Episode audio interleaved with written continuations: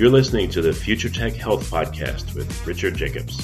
Until I reached age 40, I never realized the obvious that we all have medical issues, or we at least have a family member or close relation that had, has, or will have them in the future. Medicine and biological systems are the final frontier. Until we've conquered death, figured out how life began, cured cancer, and understood our purpose in the universe, there's a heck of a lot to talk about when it comes to our health.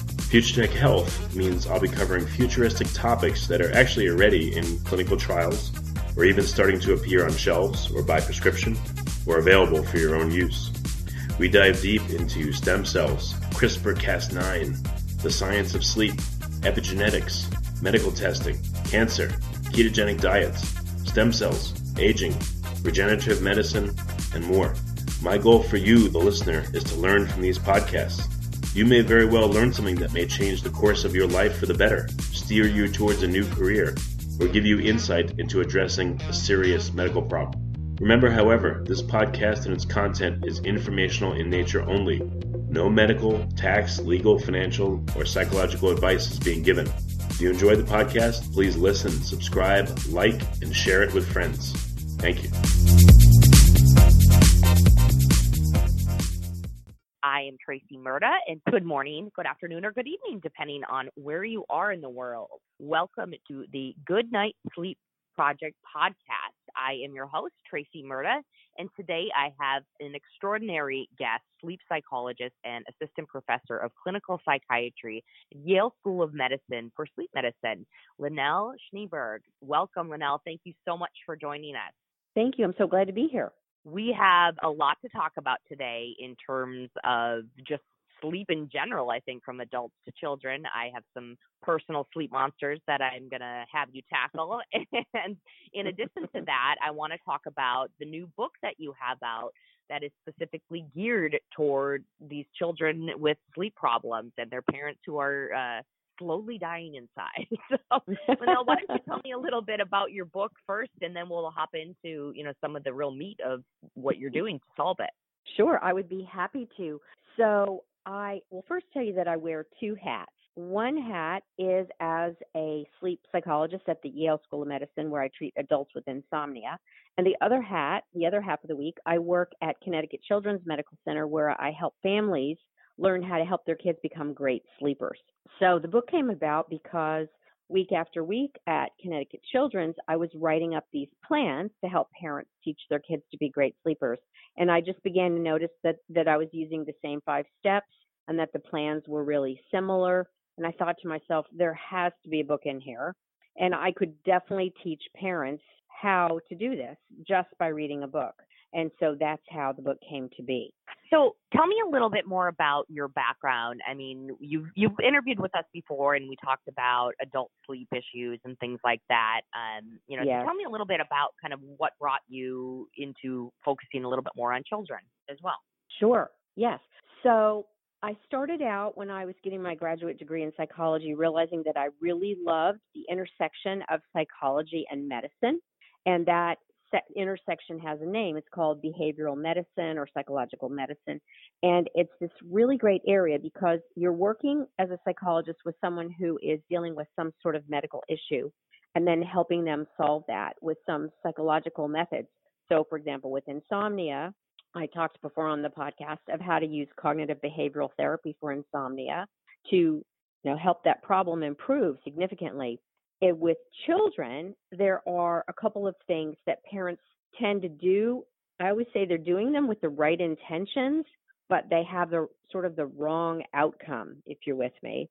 And I wrote my book to help parents figure out what they might be doing wrong, what two mistakes they might be making at bedtime, and how to fix those. And when you do that, your children often become much more wonderful sleepers. Interesting. So, comparing adults to children in terms of sleep problems are the the problems the same? Are the the level of issue the same? And you know as far as your approach to solving those things could those also be the yes that's a great question. So i always think of sleep medicine as being divided into two areas.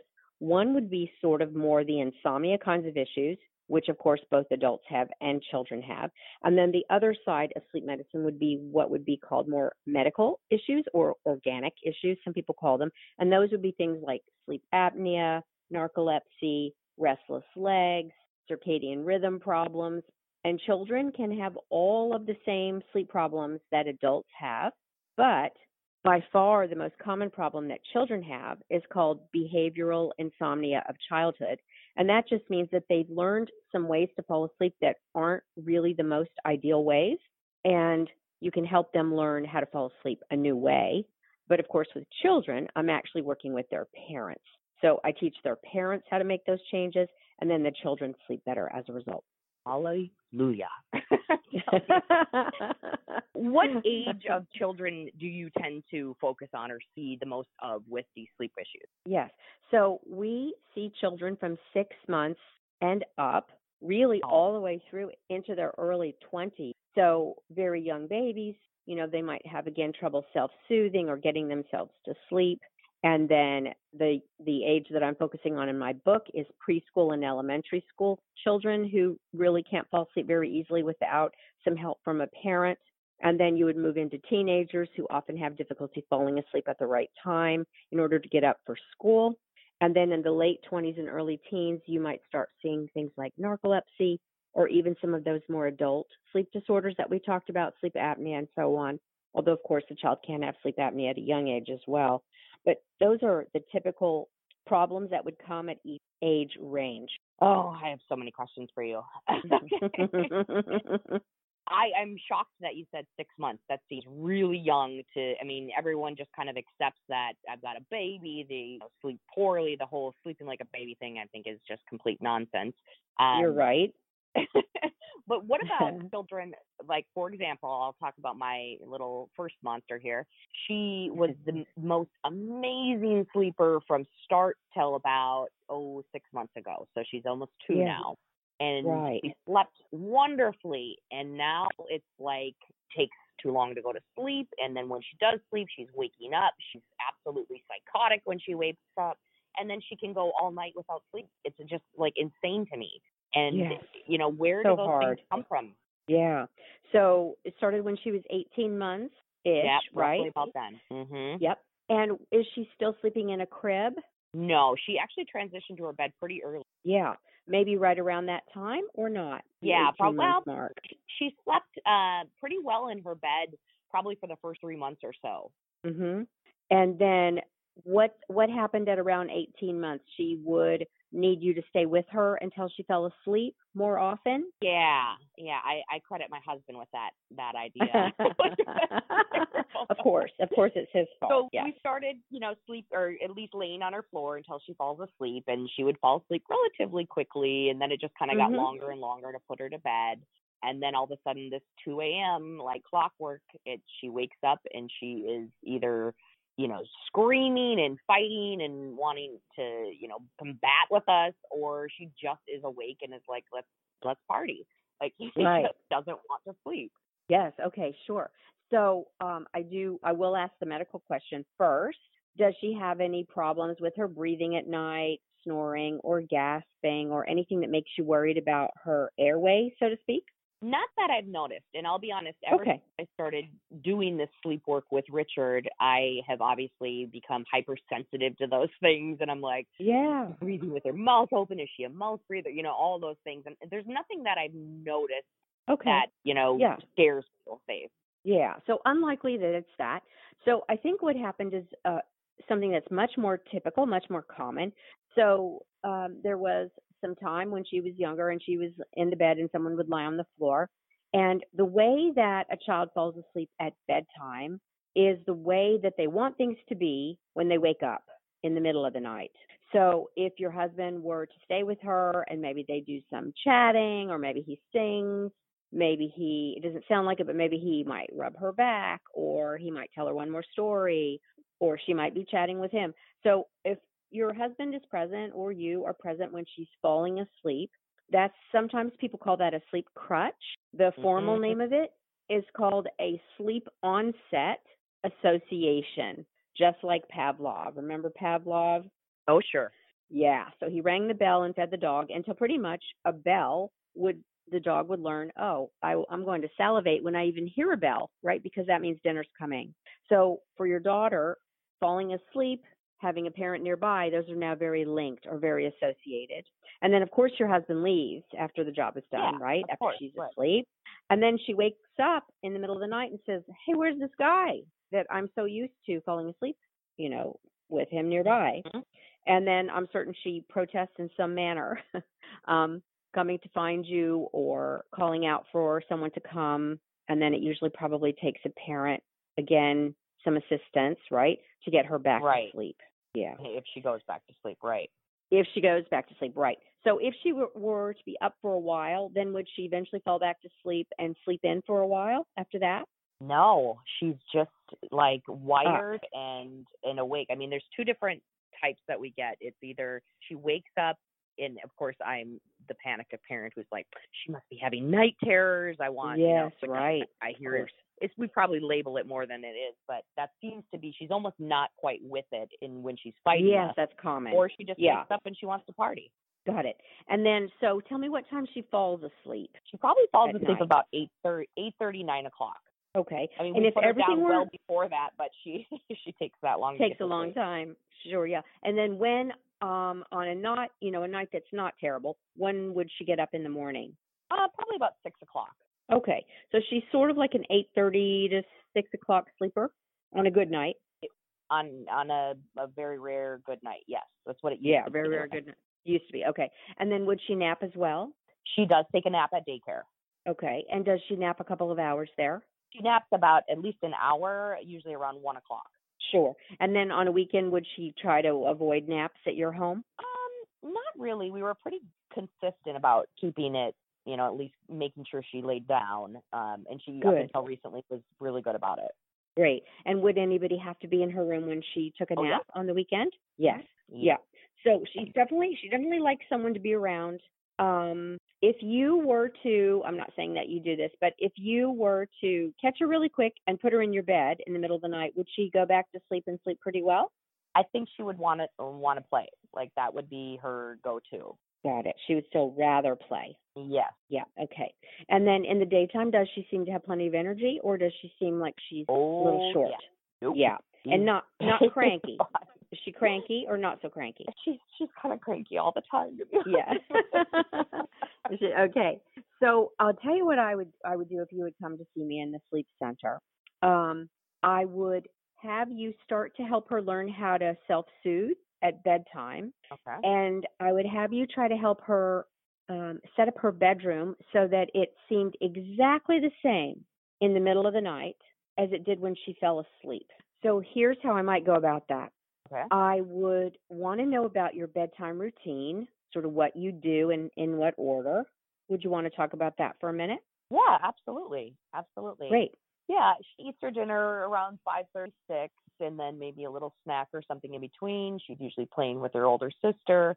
Uh, you know, right up to about bedtime. She's usually actually pretty good when we say, you know, Landon, it's bedtime. She'll grab her stuff and she heads, you know, down the hall and she'll walk herself into bed.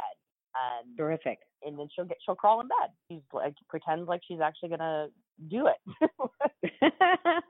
and then and what happens? That's about it. Um, and then I usually lay down on the floor. My husband will lay on the floor, and you know we'll just lay there. And he seems very calm. And then it's like as time goes on, she's just like she likes to mess with you. You know, she'll come and peek over the end of the bed, and that's cute. And you know, Yeah. try not to with her. And but it's just it just takes.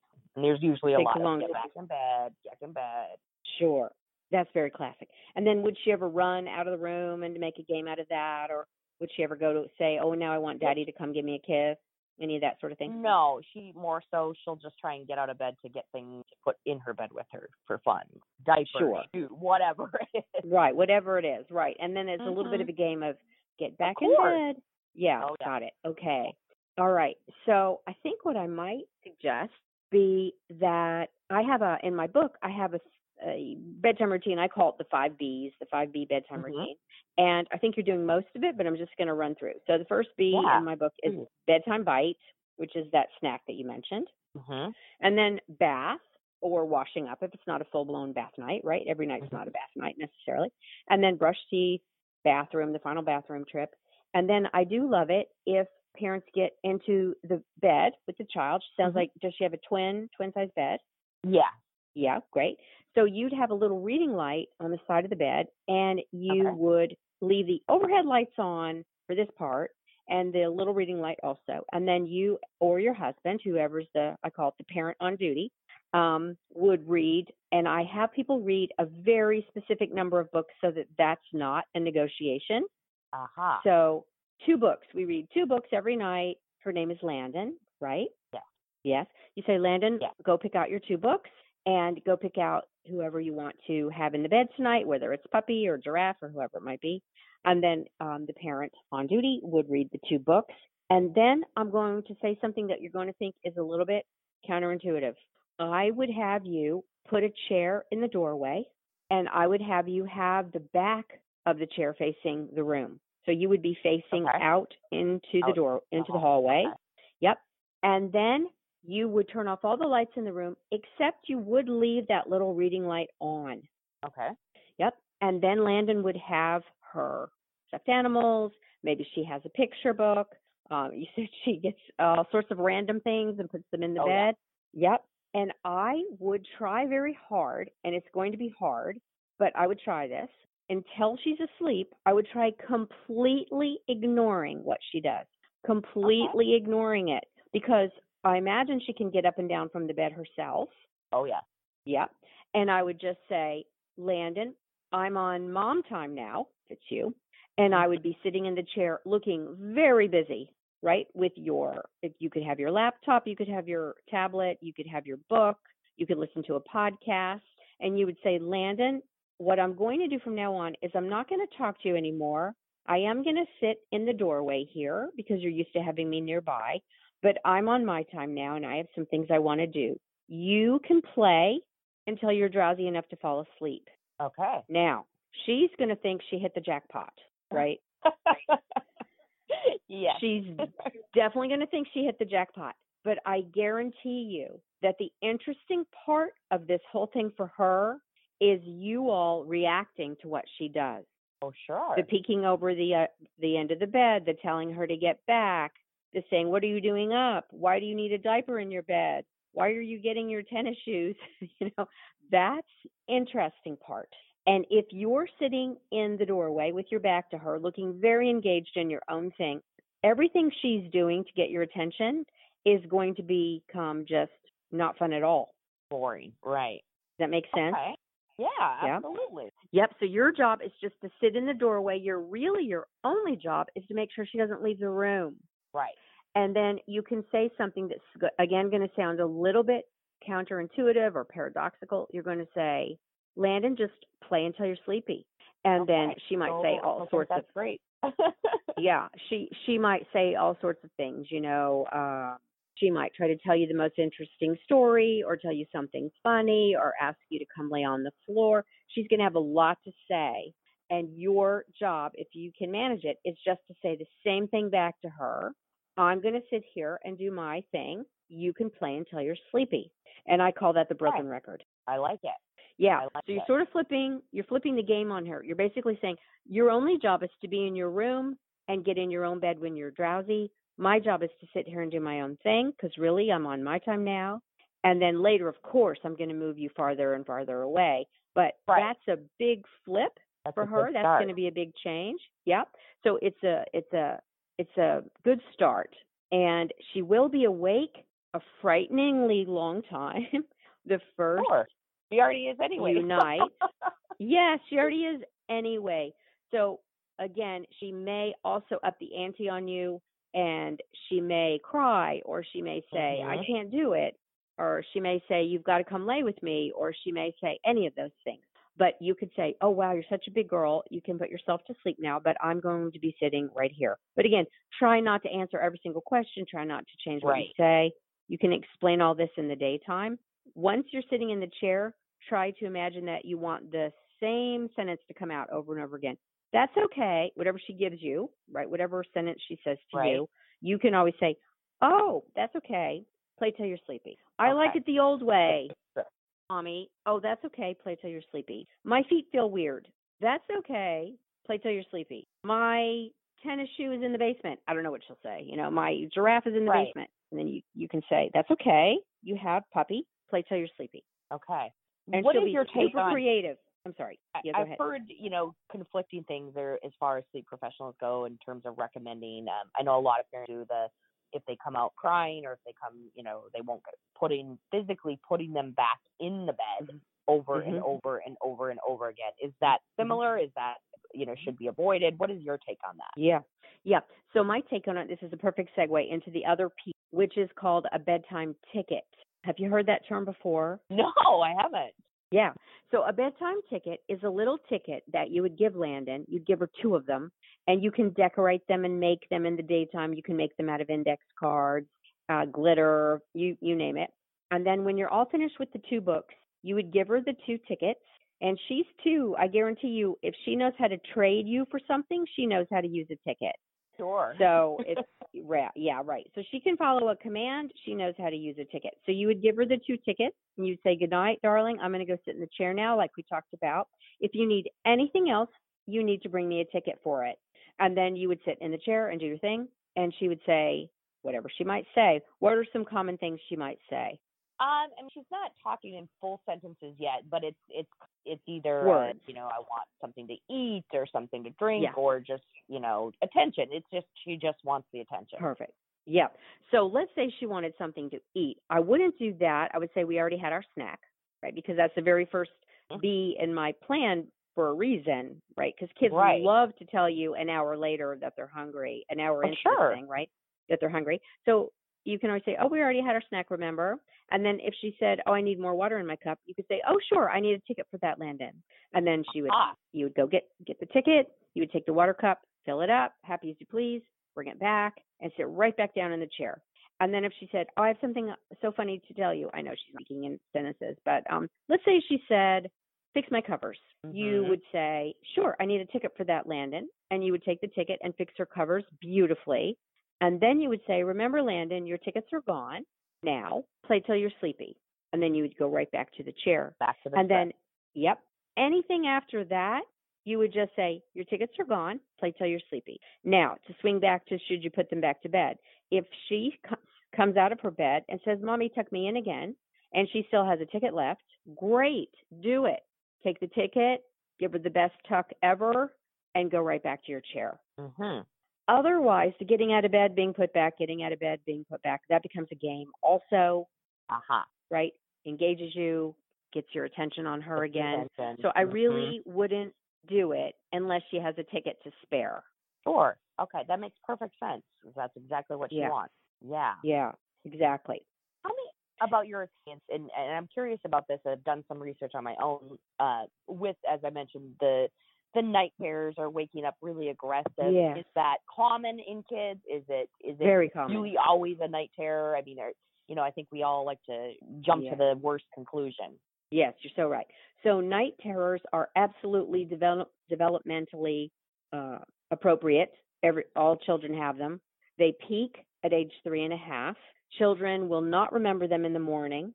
They are not really awake, and your only job as a parent is to try not to freak out because they look so sad and so scary, and to keep them safe. That's it. Okay. They're just like a little lightning storm in the brain, is how you could think of them. They're, again, completely normal, and you really shouldn't wake a child who's having one. Um, I know sometimes Landon is like stuck, but sort of stuck between wake and sleep. You know, that's actually called a confusional arousal. That means that she's a little Mm. confused. She's she's an arousal, sort of like an awakening, right? So she's sort of awake, sort of asleep, not very Right. happy. It's hard to get her what she wants. It's hard for her to say what she wants. Right. You know, you sort of have to push your way through that one too. Now, having said that, she'll have fewer of them when she can put herself to sleep completely. Because if you woke up and your pillow and your Ah. blankets were gone, which is what it feels like to her when her parent is gone, Yeah. You would think, what the heck? What the heck happened to my pillow? And you would have a little bit of a hard time finding it or figuring out why it was gone. That's a that's sort of a way to explain what she's Oh, experiencing, that makes perfect sense. doesn't it? Yes. Oh my doesn't gosh, it? that's like a light bulb just went off. of like it. it Yeah. Yes, it does. Oh my gosh. That's it. Wow. That's exactly right. Yeah. So And for other kids, I mean, not just mine, but what's the difference between then a nightmare and uh, a night terror and the confusional sleep? Because it seems like different children have kind of a different Yeah. rate. You're so right. And that that's another great question. So a nightmare and a night terror, they're easier to distinguish like this. A night terror would usually happen in the first part of the night because they're not actually arising out of dream sleep, which is called REM sleep, REM sleep. They're arising out of what's called non-REM sleep or deeper sleep. And the differences would be that the child doesn't really seem uh, with it. The child won't remember it in the morning. It looks really scary to the parent, like that. A nightmare would normally happen in the second half of the night when we have most of our dream sleep. They would wake up fully after it. They would remember it. They would be able to report all sorts of details about it and so on. Okay, that is yes. I think it sounds like so many people kind of overgeneralize everything and just throw it into the night terror. They do. And I last thing I want to say about night terrors or nightmares is they are not a sign that your child has some disturbance or psychological problem. These are all really, really normal. Really, really normal. If you think about it, I'm sure that you had nightmares when you were a little child. sure, absolutely. Yeah. Everyone has them. we still do. You know.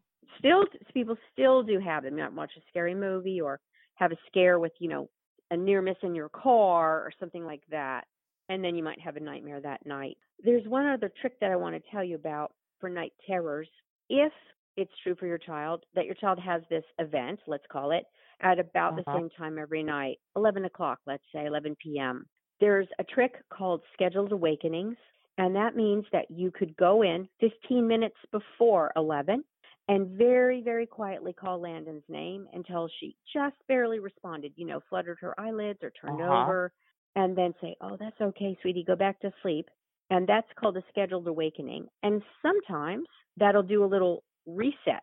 Nobody's even sure why. It'll do a little reset. And then Landon will not have one that night. That was exactly what I was just going to ask you about. Yes. I just saw something on it yesterday. I'd never heard of it, and I thought that sounds pretty dicey to wake a sleeping baby. you barely, barely, barely. It would be almost if you ask your husband to turn over when he was snoring. you know, sure. barely, barely wake up. Like them. oh, okay, I'm back to Yes, but I wouldn't um, choose that option until I had worked really hard on teaching the child to fall asleep right. independently at bedtime. Wow. Oh my gosh. Because this I'm that so could take care of it. Yeah, yeah, that that could take care of it on its own. You know. I, I had a feeling that all of this was somehow related to her, you know, being pretty dependent on us and something. I just had a feeling that it was something, you know, yes, she had consistency, but it was the wrong kind of consistency, you know. It It's just off. a little too much help. Yeah, it's just a little too much help. And you're in very good company, may I say. And that's the reason that I wrote my book because everywhere I go in my life, people say, oh my gosh, I think I'm doing everything right, but my child wakes up all the time. How does she? She falls asleep pretty well, but she wakes up a lot and she seems upset when she wakes up. You know, that's why I wrote my book because these problems are so very common and people just don't quite know how to fix them. Well, I want to talk a little bit more about how your actual ages in the book that you're addressing here. But before I do, I'm just curious because I I'm kind of past this stage, hopefully. Uh, but for anyone else, what is your take on the the cry it out method? You know, if the Yeah. your Mhm. child, baby, whatever it is, is just cannot get to sleep and they are just you know adamant, just they're crying, crying, crying. Do you let them self soothe? Do you go in and you know, go in shorter periods of time each night, change it up. I've, I've heard so many things that everyone seems to have a different take on it. Yeah, they do. You're right. If you scour the dark corners of the internet, you will find lots of conflicting advice. That is for sure. So here's my take. If if I had a magic wand, I would try to teach parents from a very early age to do a little pattern with babies that a lot of people refer to as eat, play, sleep. And what that means is every time a baby woke up, you would feed them immediately after waking. And then you would play with them or let them have wake time or tummy time or whatever you want to call that, depending on their age. And then when they got fussy or tired or showed those little signs that kids show, babies show when they're sleepy, you would put them back to sleep without feeding them again, actually. And then you would do that again when they woke up from that nap or sleep period. You would feed them, let them play some more, and put them back to sleep. If you do that pattern, your baby will never develop what's called a feeding to sleep association, meaning that they only learn how to fall asleep with a bottle or a breast. And Oh, that's what leads, okay. right? That's what leads to the issue of a child not being able to self soothe. They've always been soothed to sleep with food. Mhm. So if you from an early age tried to have that be the cycle, eat, play, sleep, eat, play, sleep, you would have a baby who very naturally learns to self-soothe.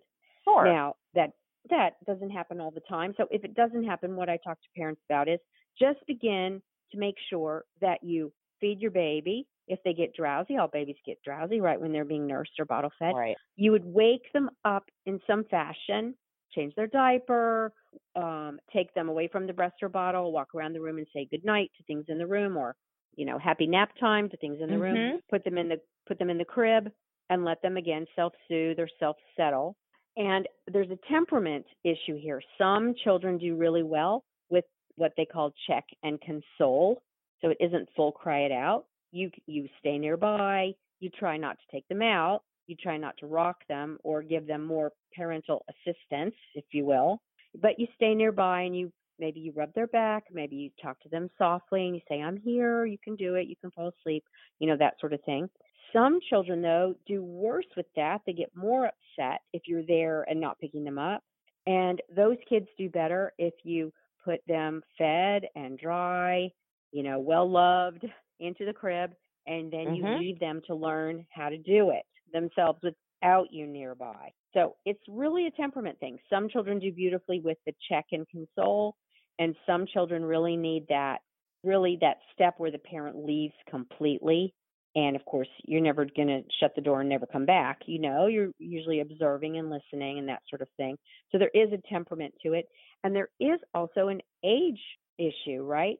You wouldn't want to sleep train any baby really before 4 to 6 months sleep cycles haven't really organized themselves um my own preference is fully 6 months old a child who's developing normally by 6 months old doesn't have a physiological need to eat during the night, but they may have a learned need to eat during the night. So I would recommend sleep training from about the six month mark on. And usually you'll get a couple of years out of that, the way you did, right? And then at about 18 months to two years, there's usually an issue where they've made a transition out of the crib or they've made a little developmental leap and they figure out, wow, I figured out a way to have my mom or dad stick around. I really like this. Mhm. And then and then you might have to quote sleep train again. So that's why I wrote my book. My book is aimed at kids 3 to 10 because that's a trickier proposition when they can talk and walk and escape the room.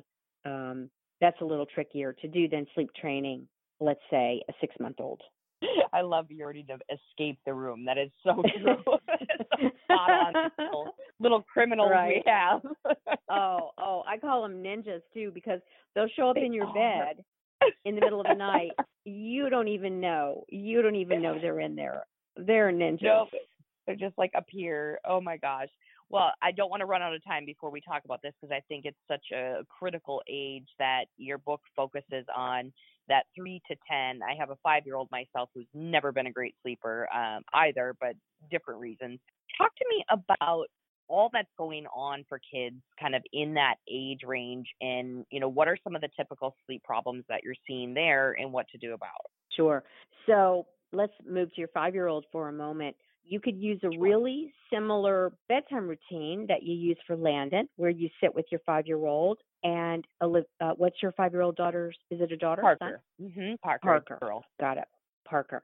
So for your five year old Parker, what you could do, for example, is you could have a lovely bedtime routine with Parker and you could read two books with her. And then you could say, Now, Parker, you've got your reading light and your stack of books or your drawing pad or your puzzle books or whatever she might like. And you can say, I'm going to go do my work and you can read or draw until you're sleepy.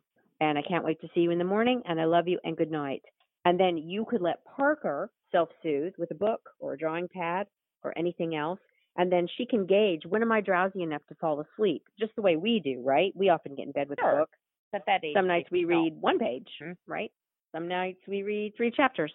So you can teach her from an early age to do that, which leads me into uh, a little more in depth in the question you just asked. What happens in the age range that I'm addressing in my book is they begin to have to sleep elsewhere. They begin to have to have the opportunities to sleep Mm, at a mhm. sleepover birthday party or summer camp or grandma's house when mom and dad have a little getaway.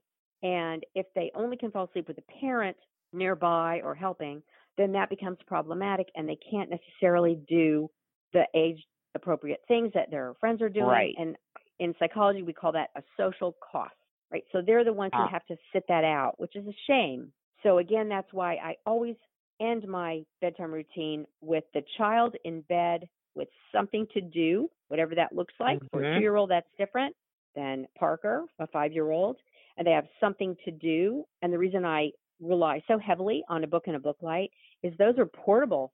Those can go to Parker's friend's house for a sleepover or grandma's house or summer camp, Ah. right? And she can have this cool little light. Sometimes I'll have parents purchase those little headlamp reading lights. Right. And wherever Parker goes, she can take her fun little headlamp and her book.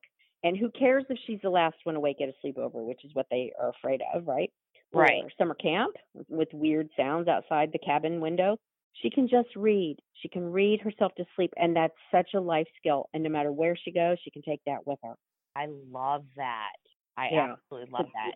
They this is such a critical age for them in terms of having to be awake and alert during the day and having healthy sleep and things like that. I just, you know, it, let me ask you about this because this is something I know Richard has talked a lot about. Um, as far as chronotypes, I've always just considered her a night owl, just like my Mhm. husband. I am a morning person. I could fall asleep by eight if I wanted to Mhm. does that play into how kids in that age range, you know, or when, or let me rephrase that, when does that start to come in, if at all, how people and children sleep? So you're absolutely right. People have preferences. We call them owls or larks, just what it sounds like. People who like to be up at night, people who like to get, be up early in the morning. Kids do have that. I would say younger children, for the most part, are pretty good sleepers. They can usually fall asleep, you know, 7:30, 8:30, and they typically wake up around, you know, 6, 7 in the morning until puberty hits. And then melatonin that your body makes, not the kind that you could take, but the kind that your body makes is released later at night. And so teenagers really do have a hard time biologically falling asleep at an early enough time to get enough sleep for a school day.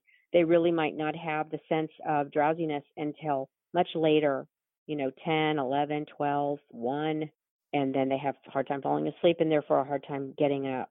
What do you recommend, you know, without giving it all away? Um, what do you recommend for parents and for for children, especially the the older ones, kind of in that puberty range? You know, are there things? I mean, I, I can't imagine my nieces or nephews at you know 13 or 11, whatever, saying, "Okay, here's some books and some you know Mhm, paper. yeah. Write yourself to sleep."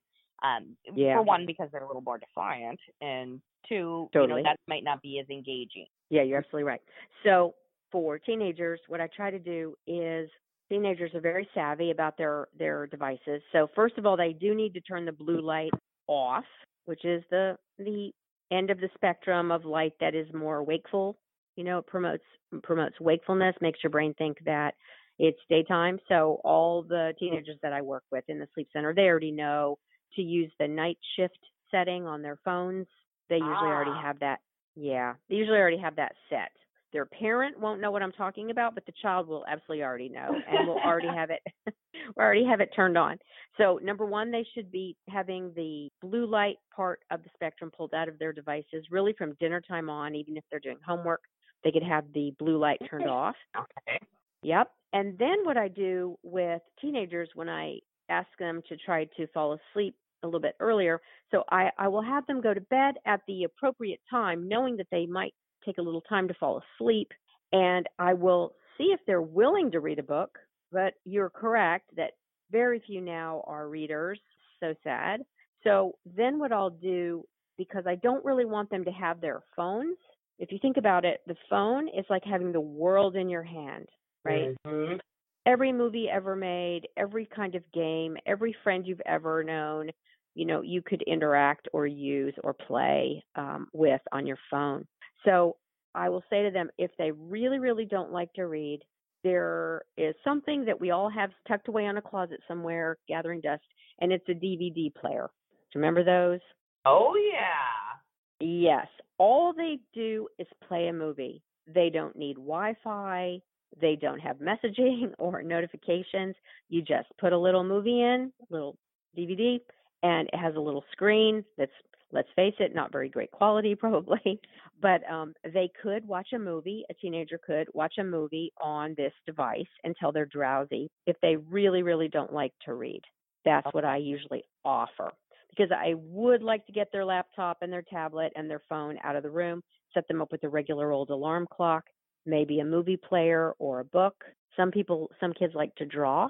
Some teenagers like to draw. That they do really love to draw. They could do Sure. that. Yep. And then the last trick is on the weekends. I try to have their parents help them get up no later than two hours past school day rise time. We call it school plus two. So let's say they had to get up at 6:45 on the school day. They might try to get up by 8:45 or 9 on the weekends. That's hard, very hard. Most teenagers don't want to do that. So then I encourage the parent to try to make sure something kind of fun maybe happens around nine o'clock in the morning. Maybe they all got to breakfast. Um, maybe they have a friend who, you know, is a bit of an early bird who comes over to hang out with them. Um, but you're just trying not to have them get up at 6 a.m. and then get up at noon. You know, 6 a.m. and noon is a long way apart, six hours, and that's hard on your your circadian rhythm. It's hard on your brain clock, so to speak. Sure. Especially when you only have two days of it and then it's back to the grind. Yes, your brain can't figure out what you want, right? It's almost like you went to Hawaii for the weekend every weekend, um, so to speak. So it's hard. It's harder. And then, of course, no long napping after school, ideally. Just those sorts of things. Small changes can make a difference. Well, I would love to in my pocket forever. I could talk to you for hours and hours and hours. Uh, but I Oh, won't thank keep you. I know you have you have real patience to get to. Uh, but one thing I would love to ask for, and I'm guarantee you, there's probably every listener out there has thought it, wondered it, looked it up, and there's again the research is all across the board. How much Yes. sleep should a toddler be looking to get? Uh, school age, young, you know, five and up, and then the teenagers. Ideally, if in a perfect world, how much sleep do we yes, need? yes. So I'm going to point you to, I'm going to answer your question, but I'm also going to point you to a fantastic resource, which is called the National Sleep Foundation. And they have a fantastic website with this really great chart. And the reason I love the chart is that it shows the ranges because there are ranges as there are for, for adults, right? Some adults can get by on as little as five hours of sleep. Some adults need nine hours of sleep. Most of us need seven or eight hours, right? Um, Right. So now I'm going to work uh, work my way down. Teenagers actually need about nine hours. Almost none of them are getting Wow. it, um, but that's what they need, says the research. And then uh, let's see, middle school and elementary kids. You know, you're wanting to get into that, you know, nine to ten hour range for them. And then really young ones, it really ranges. It can range from 12 to 14 hours. You know, I'm sure you have friends whose kids sleep, tw- you know, seven to seven, and then they take a nap too. But the reason I love the chart on the National Sleep Foundation website is that it shows the maximum sleep that child might get, the minimum sleep that they could do quite well on, and then the average. Okay. It makes you And not it does it for alone. everyone. Yes, yes, and it shows it for every age range, babies all the way up to adults. Love that. Okay, that's very, very helpful because, like I said, I think a lot of us feel like we're out there on no man's island at two in the morning on their kid's floor, when in reality Yeah. that might not be. We may not be alone. No, you are certainly not alone. You're certainly not alone. And your daughter, if she, you know, if she turns out to be something called a short sleeper, that means someone who just Mhm. needs a little bit less sleep than the average bear. There are kids who are like that, but you're not really going to know that until she holds the reins herself, right? right. Until she can put herself completely to sleep and put herself completely back to sleep. And then you're going to know, wow, this is how much sleep she's capable of achieving because she has complete control of it herself.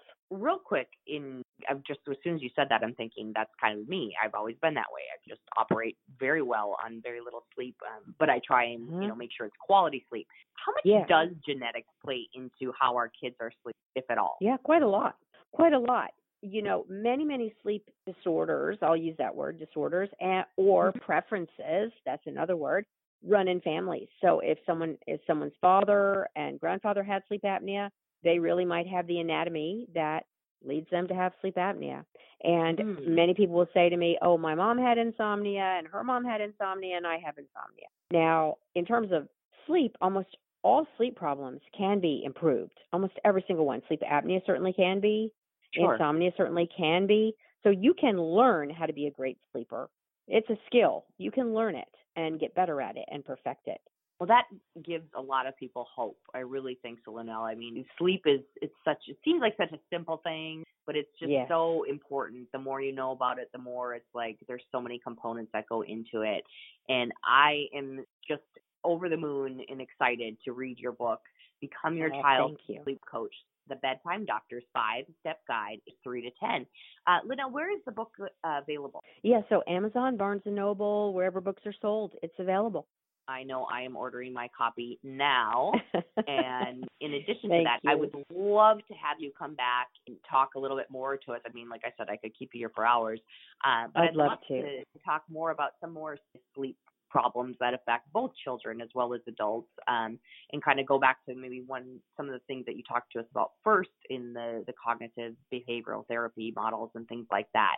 Um, there's just Absolutely. an unending, an unending, you know. Let me ask you this last question because you are a sleep expert. I'm going to call you. Mhm. How do you? I I always hate to say this, but I'm a fabulous sleeper. That's amazing. you should be proud, brag. I feel slightly guilty. Slightly guilty. I'm a really good sleeper. And I value my No, sleep. I treasure amazing. it. You know, I treasure It- it. And a lot of people think it's a mark of of honor to be able to hardly sleep or get by on a little bit of sleep. That's not how I look at it. You know, I look at it as a really important foundation to health. So I really value it and protect it. It sure is. Lynelle, thank you so much. I'm so excited to try these techniques out tonight. I will know how they go. And Thank I you, really, please. I mean, I couldn't I couldn't tell you how grateful I am for this conversation today. It was really Oh. helpful and I'm sure our listeners will definitely be getting some things out of it too. So Thank, thank you. It was again. a pleasure. For our listeners, again, this was an awesome talk with Dr. Lynelle Schneeberg. Uh, thank you. Please come again and we will chat soon. Great. Okay. Thank you so much for having me. It was such a pleasure.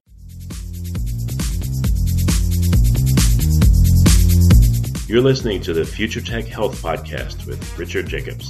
Until I reached age 40, I never realized the obvious that we all have medical issues, or we at least have a family member or close relation that had, has, or will have them in the future.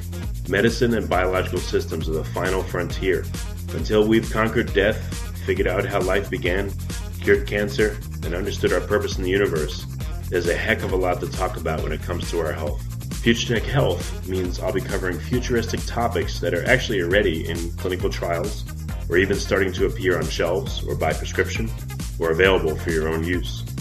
We dive deep into stem cells, CRISPR Cas9, the science of sleep, epigenetics, medical testing, cancer, ketogenic diets, stem cells, aging, regenerative medicine, and more.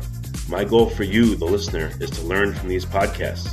You may very well learn something that may change the course of your life for the better, steer you towards a new career, or give you insight into addressing a serious medical problem. Remember, however, this podcast and its content is informational in nature only. No medical, tax, legal, financial, or psychological advice is being given. If you enjoyed the podcast, please listen, subscribe, like, and share it with friends. Thank you.